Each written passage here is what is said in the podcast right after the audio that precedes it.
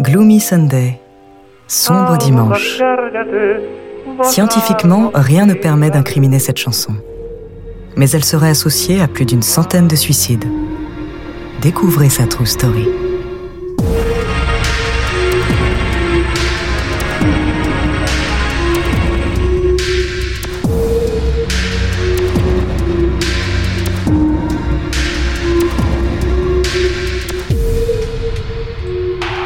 Paris, décembre 1932. Rezzo Serres est hongrois. Son rêve, devenir un auteur-compositeur célèbre. Mais ses créations sont des flops. Les maisons de disques n'en veulent pas. Sa femme, Annie Nadler, le supplie d'arrêter ses fantaisies et de trouver un véritable travail. Mais Rezzo ne veut rien entendre. Il sera un auteur-compositeur célèbre. Il continue à composer, toujours sans succès et sans le sou. Exaspéré, Annie décide de quitter Rezzo.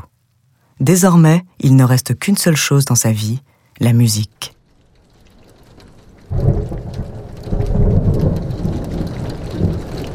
C'est un dimanche pluvieux, un sombre dimanche. Déprimé, Rezzo laisse ses mains jouer au hasard sur son piano. Une mélodie mélancolique, une complainte, même l'instrument se met à pleurer.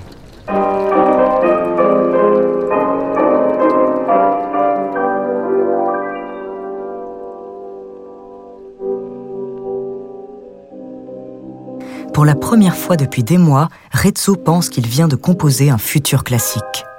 Suivant sa lancée, il termine sa composition. Il la nomme Sombre Dimanche. Il l'envoie à des maisons de disques. Jugée trop dépressive, beaucoup refusent de la publier. Finalement, Sombre Dimanche finit par sortir.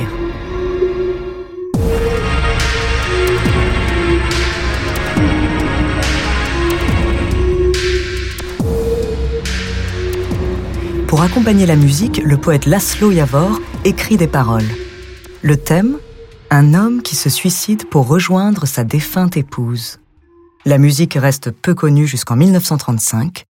L'artiste hongrois Pal Kalmar enregistre sa propre version.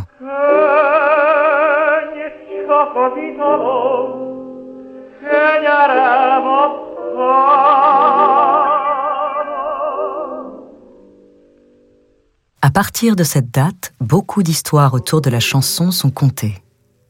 La police hongroise retrouve le corps d'un homme, Joseph Keller. Il s'est suicidé. Sur une note près de son corps est écrit Sombre dimanche. Par la suite, on dit avoir retrouvé des corps dans le Danube serrant dans leurs mains la partition de la chanson. Une femme se pend en laissant derrière elle la partition maudite sur son piano.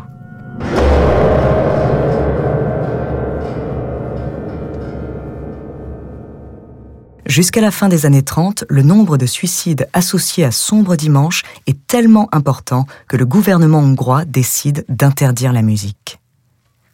L'histoire aurait pu s'arrêter là, mais en 1940, Sombre Dimanche arrive aux États-Unis. C'est la reprise de Paul Robinson qui est diffusée sur les ondes.